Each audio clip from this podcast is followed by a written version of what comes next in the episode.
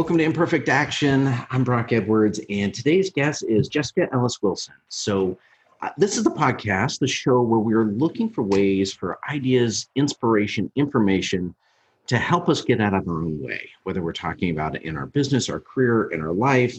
And there's a lot going on in the world right now. So, Jessica, can you tell us a little bit about who you are and what you do and what you're up to? Sure. So, yeah, first of all, thank you for having me on. This is going to be great fun, I'm sure. And who I am is a former executive leader. I've got over 20 years of experience in healthcare. I started in community health and public health and everything from private practice, academic medical centers, concierge. And now I'm a full time consultant, speaker, and coach. And what that means is I take my leadership and my healthcare background, I combine it with my training in psychology and my training in theater, and I use all of that combined knowledge and experience to help businesses, usually medical practices and nonprofits, but other types of businesses as well, and their leaders and boards transform, grow, and thrive. I speak across the country, obviously not right now so much, but um, in normal times on a variety of healthcare leadership, communications, and uh, equity, diversity, and inclusion topics. But I'm also board certified as a medical practice executive. I'm a past president of the Medical Group Management Association, my state chapter, and I'm the founder of my own consulting firm, Practical Management. Uh, right now, I'm spending a little more time on creative endeavors in this uh, quarantine time. I'm also an actor, director, artist, musician, author, playwright, designer, and teaching artist. So it's just a lot of fun for me to be able to share some of my thoughts and and my directions and what I'm trying to the messages that I'm trying to get out into the world with you and with everybody who's listening. So leadership, theater, and psychology. Yep. all coming together, kind of focused around healthcare industry. Yep. Um, with a lot of other stuff back there as well. And you know, we were talking even before I hit record, and you know, I've got got musical background, um, some some DJ uh, interest in movies, and um, I promise not to sidetrack us too much here. But so I, I, I, love how these, what would appear to be very um, separate things, have come together for you the theater, the psychology, and, and the leadership, the executive, uh, combining into coaching and the, those sorts of things. But as you mentioned, um, you know, there is a quarantine now. So we are recording on April 24th. Uh, most of the country is shut down. There's talk of things opening back up, but right now that's just talk and intention. We haven't really seen anything take off. Uh, so there's a lot of people at home, whether they, they want to be or not. It's a very, very uncertain time in the world, uh, ranging from people who uh, have a little more time on their hands than they're used to, to people who are wondering if they have a job, to people who know they don't have a job, to people who are sick and maybe even struggling with their lives or are yeah. worried about being sick and struggling with their lives. So that's a lot happening. Um, what? So, from your perspective, or I guess let me back up because you mentioned you do leadership coaching, executive coaching. What advice would you give leaders in times like these? How can they best help their teams and their organizations? So the, the best advice that I've been trying to share with, with people who reach out to me right now is to do your best to be flexible and supportive. These are unprecedented times. And the idea that our employees and our teams and our just the world around us in general can function as normal is not really realistic. And people are going to remember how companies and bosses and leaders treated them during these times. So if you are somebody who is expecting your team to check in every 10 minutes, that's probably not a good use of your time or theirs. Try to remember that everybody is human, everyone is struggling. Really try to connect with your teams and see if they are coping, if they're functioning, if they're able to get done what they need to get done, and how you can support them in doing that. Well, and so kind of the the flip side of that question, then you know, we, we think about people. You know, there's a lot of people that, that work from home mm-hmm. that meant to work from home. You know, they, mm-hmm. they intended to, but right now we have a lot of people who had no intention of working from home. And I'm on, you know, Zoom calls with them, video calls with them sometimes. And you know, a lot of people are in a situation where it's them and their spouse and their kids and the dog and the cat all gathered around the kitchen table trying to do anything, be, right. be, be, productive in any way, and somehow they're managing to do it, and it, it, completely blows my mind. I'm a little more fortunate. My my my kids are older; they're not demanding attention from me around the kitchen table. um, so, for for folks in those situations, from your management experience, from what you know about psychology and your background. I, am not even sure the question. Like, how where where can they even start to just uh, feel a sense of, of normalcy or like they are being productive in the world? Right. Well, so so there's there's two things. Um, there's the people who normally work from home, who may be feeling that they you know nothing much has changed for them in terms of their work situation. And so they may not be as productive as they normally are and feel sort of guilty about that. But these are unprecedented times and you know it's a it's going to take us all a little bit of time to process some of the things that are happening because your work situation may be stable but maybe your home situation is not. Suddenly other people are home during the day or maybe nobody is home because people are quarantining and you ha- you've been alone for you know 6 weeks now or 4 weeks or however long it's been for your area of sort of trying to socially isolate. And then there's the people who normally don't work from home um, who may not have a setup may not have the space may not have the privacy uh, everybody, you know, with with younger kids is also trying to help them with their homeschooling. All the schools are are learning virtually right now. They may have friends and loved ones who are sick. They may have friends and loved ones who are essential and out, you know, uh, putting sort of their lives at risk really every time they leave the house. So there's a whole lot of additional stressors in our lives that weren't there, you know, in January of this year. And it's okay to not be as productive as you normally are.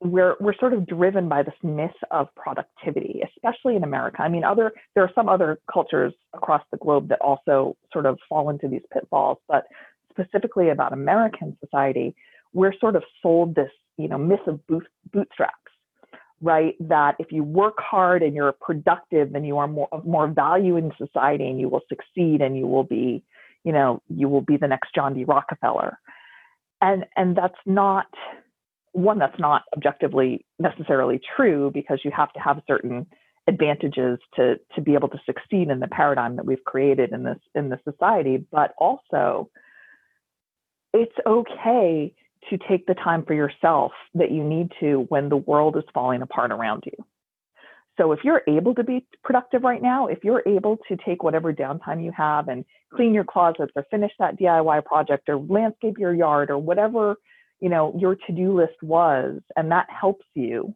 to, to get through all of that stuff, that's great. Absolutely do that. If you are somebody who is struggling to process what's happening, you're, you're suffering with the isolation. There's real mental, serious mental um, health effects from social isolation and lack of touch. Um, and we're we st- we're at the point now in the time frame where we're we're going to start to see those ramp up because humans are social creatures. We're we're designed for touch and for community. And so the the more we are separated from community physically, the more we're going to need to reach out sort of virtually to maintain some sort of connection. If you're one of the people who's struggling with that, that's okay. If all you manage to do when you come out of this this time period is having survived and having taken care of yourself and your family and your loved ones, that's okay. You don't have to have, you know, learned a new skill or solved world peace or come up with a cure for cancer. You don't have to have done that. And anybody who tries to tell you that you are somehow lesser than because you didn't use your time productively, and I'm using quotation marks around that, then just know that everybody, we're all going through this, but we're not all going through the same thing. You know, some people ha- are already facing bankruptcy, some people are facing um, housing insecurity, food insecurity. They're, they're facing health insecurity. They have loved ones who are sick. They may be sick themselves. They may have loved ones who are who are doctors and nurses and first responders and grocery store people and drive delivery drivers and all of these people who are out there every day, you know, in harm's way. And all of those things together are a huge psychological load and an emotional load on us. And it's okay if we're taking the time to to grieve that. And just because somebody else doesn't necessarily need to take that time maybe their circumstances are different for whatever reason it, the, the, then the two situations are not equal and we shouldn't be comparing well now you, touched on something very important there is that you know these situations not being equal i mean i can't prove but i do have the sense that a lot of the social media posts that, that are kind of you know hinting that you should be solving all the world's problems with this downtime uh, well first off it implies that you have downtime. Right. Which some and, people do not. Some people have less downtime than ever right now. Absolutely. Uh, either because as you mentioned you know they're, they're working from home with kids or they're very gainfully employed right now and you know workload did not go down even though circumstances changed or you know what, whatever their, their circumstances are. So it, it, strikes me that anyway that it's a very narrow band of people who probably have downtime, probably have the mental space, probably don't have new demands on them right now, and yet, so I you know so I can kind of get how someone would say, hey, if you fit into that category, and you know you've been wanting to ramp up your life, here, here's some time for you. Here's a good opportunity. Right. But when we kind of broad stroke that across everyone in every situation, it doesn't seem very helpful.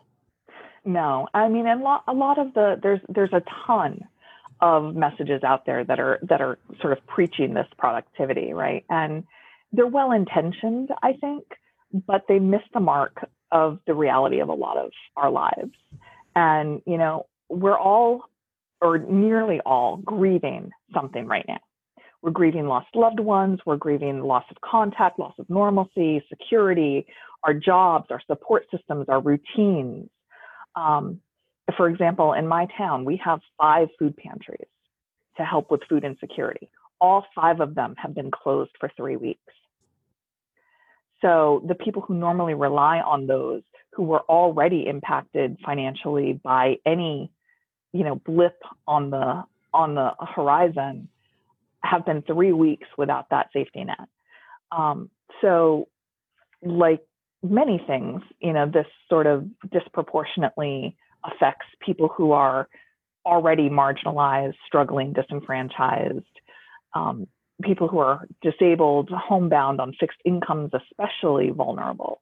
Um, so to try and say, well, you you have all of this downtime, it really comes from a place of well-intentioned sort of blindness to where other people may be at.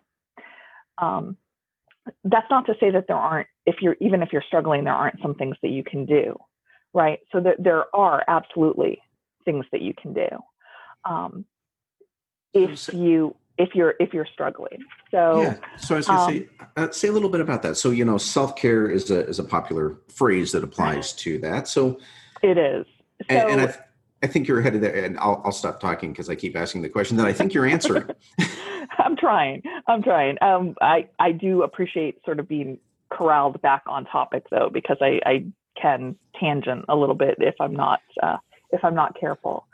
But the most important self care that you can do right now is to literally take care of yourself. Take care of yourself and the people around you. And that can look like some very simple things because for some of us, we don't have the bandwidth for one more thing, right?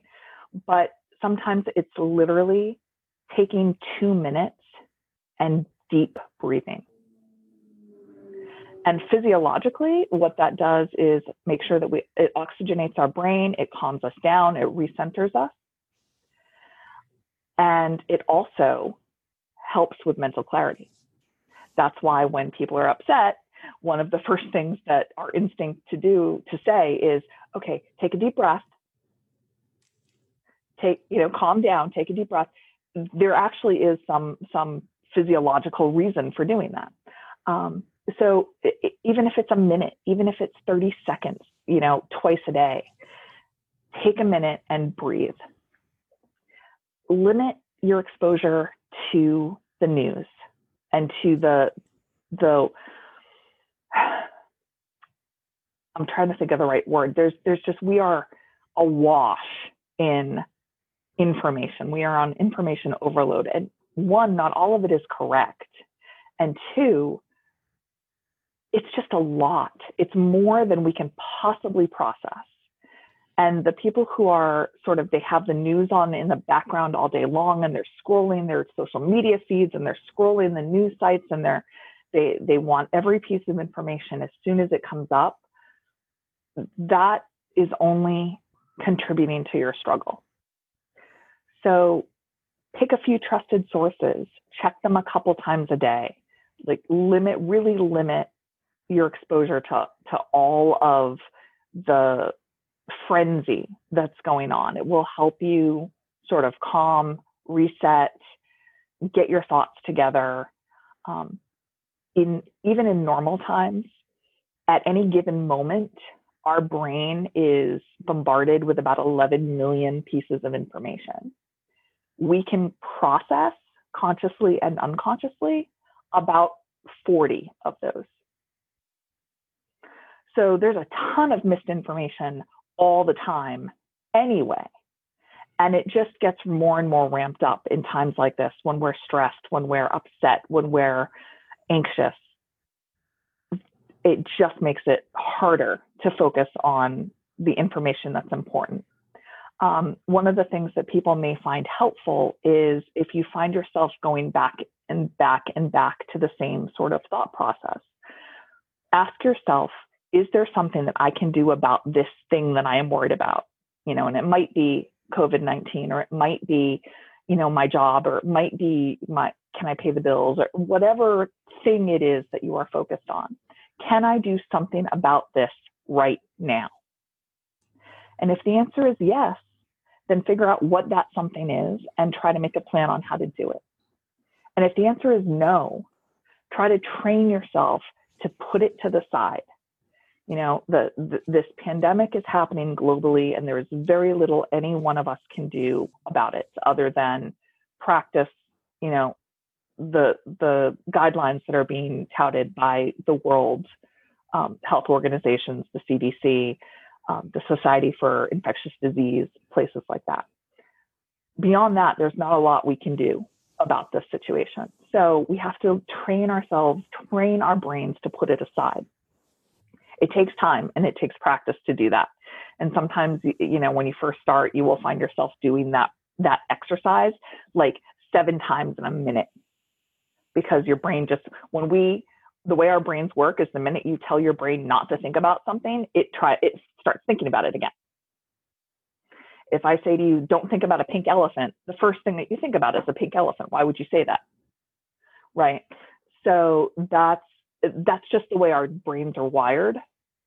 And it's a it's a neural habit we have to develop to say i can't i can't fix this problem. I can't do anything that will affect this problem or affect my perception of this problem right now. So i have to put it over here on the side to this box and not think about it for a minute. And eventually you'll go from seven times a minute to seven times an hour to seven times a day and you'll retrain your brain on how to do those things. Um, I made notes to make sure that I caught everything. Oh, make sure that you take a little bit of time every day for yourself. It may not, you know, a lot of self-help gurus will say, you know, take an hour for yourself. And, you know, any working parent knows that you'll be lucky if you get an hour in a month, cumulative, right? Um, so take a little bit of time Maybe it's one episode of a show that you want to watch. Maybe it's 20 minutes to read that book. Maybe it's just 15 minutes to take a shower. You know, whatever it is that is going to help you feel more like you. Whatever it is that's going to help you find a little joy in your life. Because whatever brings you joy is going to help center you. It's going to help you get your thoughts together and have more, for lack of a better term mental fortitude to face all of these challenges. If all we're doing is facing challenges and nothing else all day, every day, then we're going to burn out really, really quickly. And that's what we're starting to see. Domestic violence calls are up, violent crimes are up. Um, people are angry, they're afraid, and they're lashing out at people. You go to the grocery store, I guarantee you, you're going to find somebody screaming at some hapless worker because there is no toilet paper. Well, and it's, be- it's because we're so afraid and we're not taking that time to take care of ourselves. And so, along those lines, because you hit on uh, you know a very important piece there that uh, that we don't normally think about just you know when we're gearing up for a pandemic. I mean, we, there's a lot of details we don't think about, but you know, suddenly the the people that we theoretically like best, you know, our family. Yep. Um, we're we're seeing a lot more of them now, and in in ways that are outside of our our usual patterns and you know on one hand that that's a blessing we, we get to be around our kids our spouses yep. significant others people living with us roommates whoever it is in our house you know that's great but there is that point where i think we all say you know what? I kind of need my space. I, I, I need you people to not be in my living room. Yep. And and unfortunately right now there's not a lot of other places for them to go. Exactly. So, and I and I'm not even getting to you know kind of the the, the domestic violence piece that that you mentioned. I'm just talking about relationships that were healthy and normal before all this started, and now are under the strain of being in a very abnormal situation.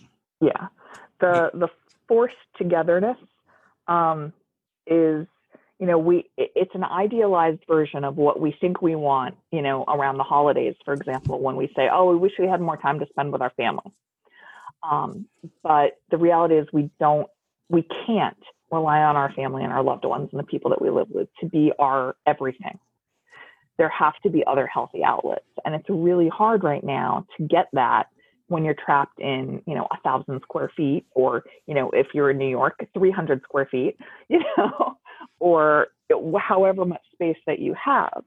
So it's important to find a little bit of time where you can go apart, whether it's if you've got an outdoor space somewhere near you and you can take a walk while socially distancing, or you can um, get in your car and just even if you just sit in the car and you don't go anywhere, but you're you're by yourself and you have a little bit of silence. You know, everybody needs a little bit of that time. And if in the house someone says, I need my space, everyone really trying to make an effort to say, let's try and do that. You know, let's, okay, you know, I'm going to give you your, your half hour or whatever it is that you need right now. Um, and a lot of that comes down to remembering that we all have to take care of each other and choosing kindness. Um, because it's at every any given point in a day, like I said, we are stressed, we're overwhelmed, we're afraid. Many of us are, are going through these cycles over and over and over and over and over again in a day. And that creates a lot of stress. And when we are stressed, tempers get short, um, harsh words flare.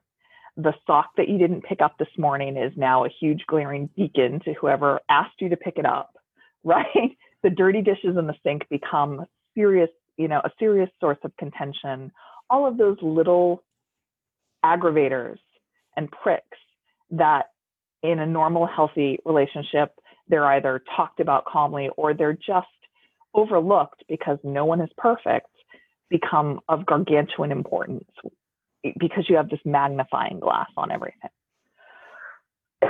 Excuse me. And it's just choosing to react with patience and kindness as much as you can. And if you do lose your temper, if you do snap and and say something or do something that is in anger or unkindness or frustration, to then own that and say, I am sorry that I took that out on you. Um, and it's important to use those kinds of words. I am sorry that I did that, as opposed to I'm sorry if that if that upset you because then it's sort of not taking responsibility. I did this thing and it upset you, and I'm sorry you're upset, but I'm not really sorry I did the thing. you know so you have to you have to really take responsibility and say i it's um you know i'm sure you understand where i'm coming from. I'm so frustrated. I'm very upset. I'm very whatever. And i just i, I just couldn't keep it in inside for one minute longer. And i am sorry that i took it out on you. Even if even if you think that you're justified you know that's the way to start the conversation of how do we not have that happen again? Because tempers are flaring and we need to really make sure that more than ever before we take that breath and go is this you know am i reacting appropriately to what's going on or is this just building up everything else underneath it and this is the final you know this is the straw?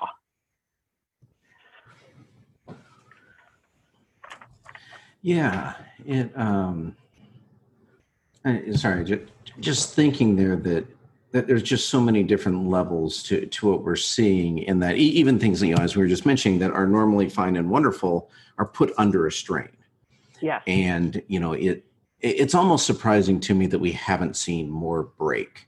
And maybe that's just because we're all in our homes and so we can't see the stuff breaking out there. Yeah it's and it's not it's really not being reported in the media. Um, but like i said you know you won't see most uh, media outlets talking about the fact that violent crimes are up. But they are. There's there's a lot of and and that's just the small things. You know, I mean, that's just the big things. The small things that would never get reported to the police still never get reported to the police, and they're just and most people aren't even venting about them on social media because they go on social media and they see all the people talking about their loved ones who are in the hospital or who are dying or whatever it might be, and they think, how can I really vent about you know the fact that my spouse refuses to pick up their socks? Um, I'm going to look like you know, and it, it's sort of an immediate like oh, know. but but the reality is that we do have to have those venting spaces and we do have to have sort of that safety valve before things explode. And you know, yes, is is the fact that your spouse won't pick up their socks as important as, you know, your grandmother who is in the hospital with COVID-19? Of course not. But that doesn't mean it feels any less important in that moment.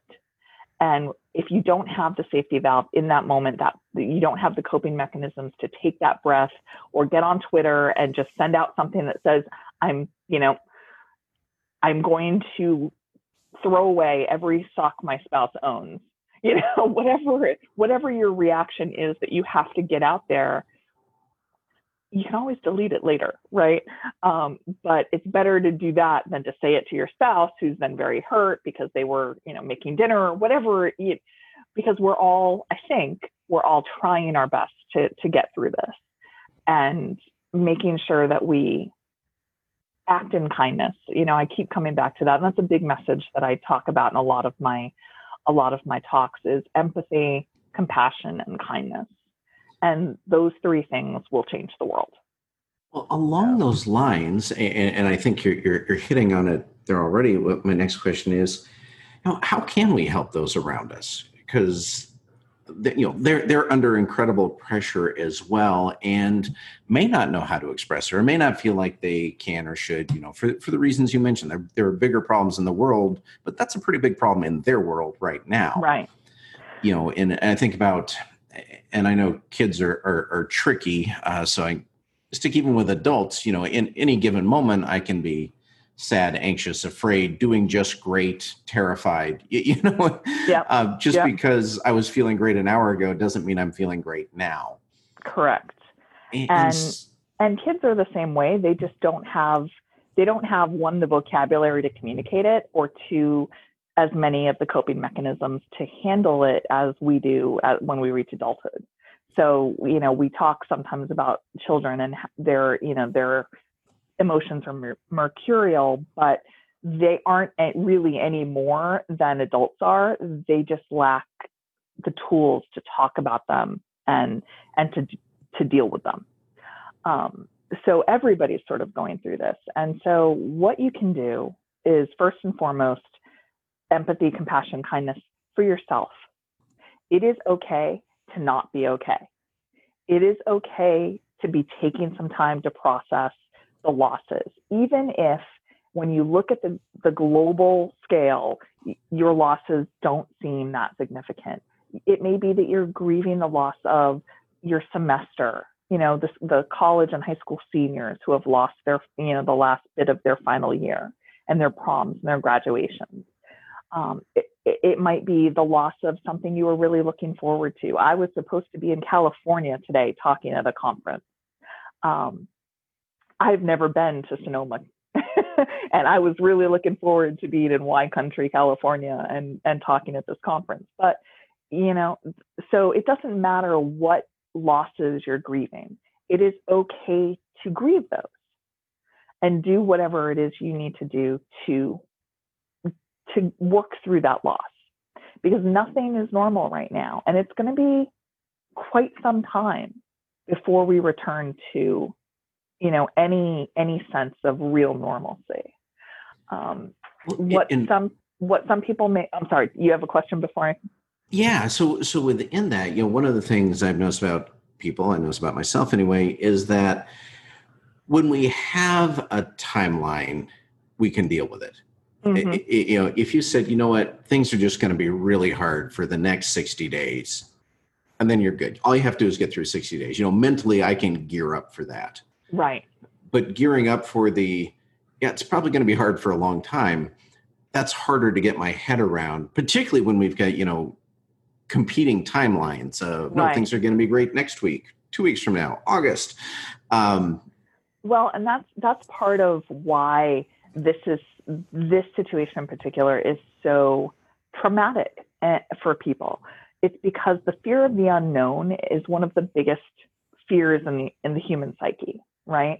Second only to public speaking and fear of death. And believe it or not, more people fear public speaking than fear dying.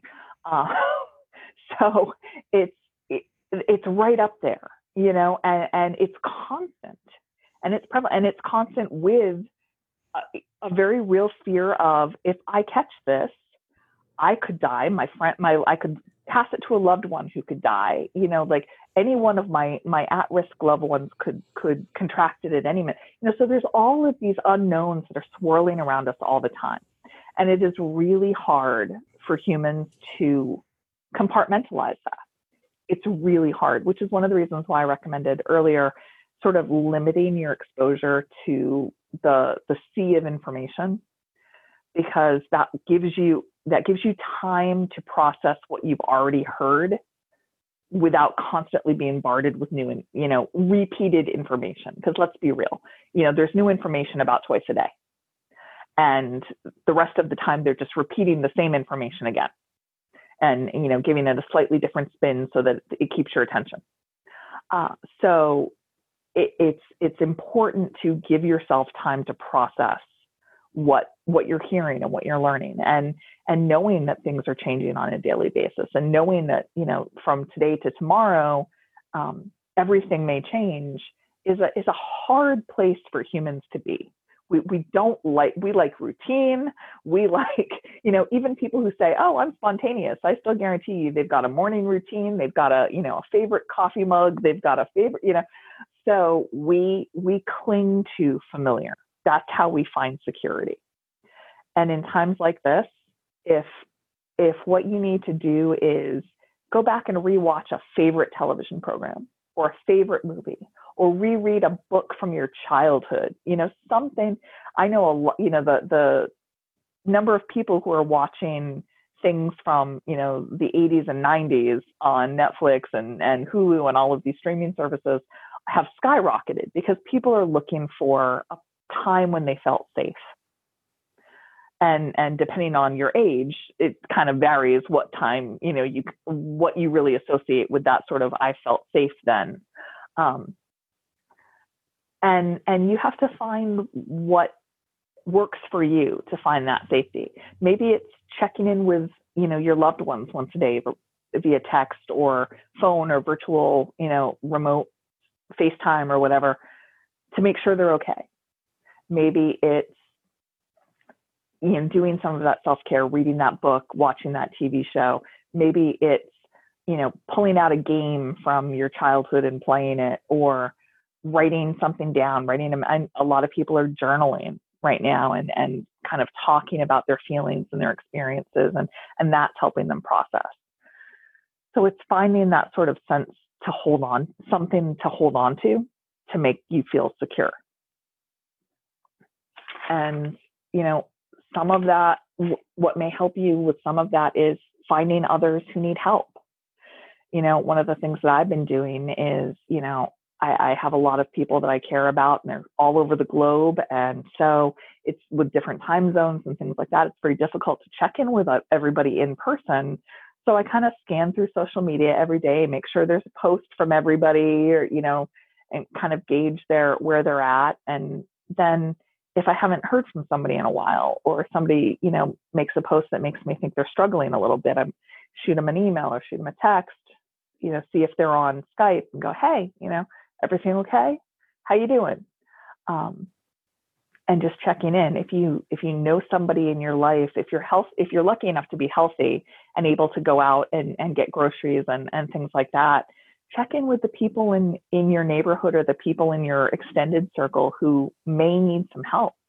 You know, I guarantee you everybody knows somebody who is disabled in some way, who is elderly, who is immune compromised, and say, how are you doing on on going to the grocery store? Do you would it make you more comfortable if somebody else did that for you? Can i help you in some way? Can i i'm going to the grocery store tomorrow. Can i get do you need anything?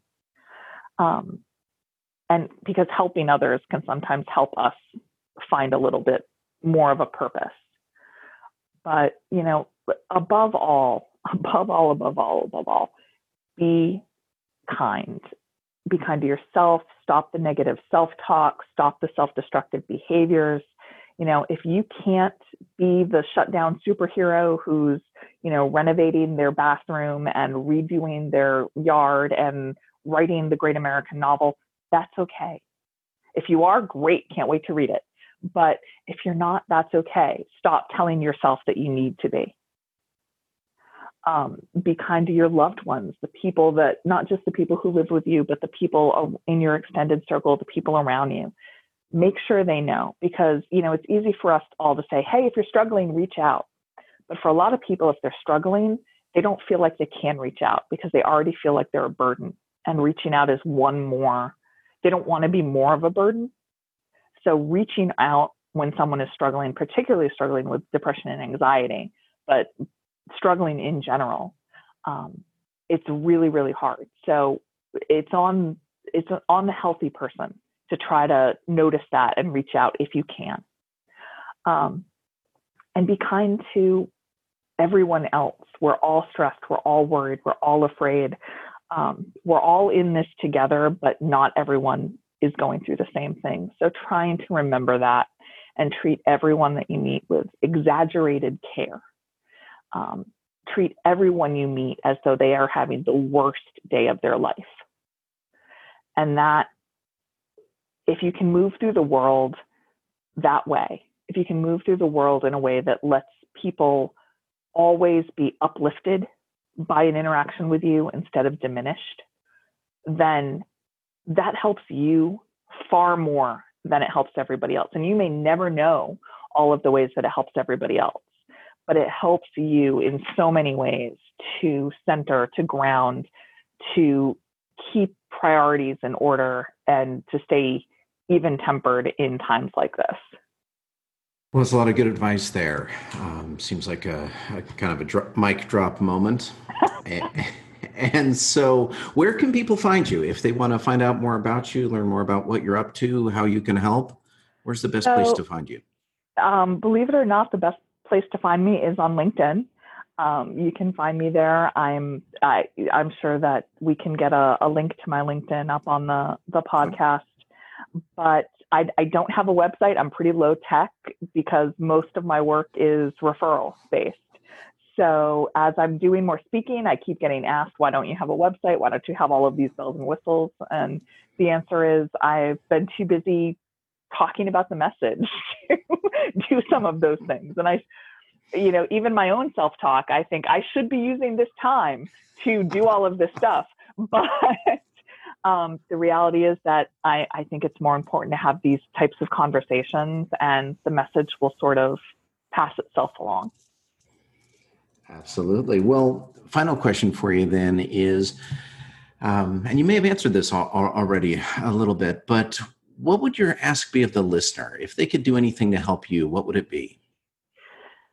So I think it goes back again to if you could do one thing to help me, to help everybody in the world, is to remember to try and move with kindness as much as you can. And to, like I said, to treat everyone that you meet like they're having their worst, the worst day of their lives and with exaggerated care because some of them will be having the worst day of their lives and you will make a difference you'll never know.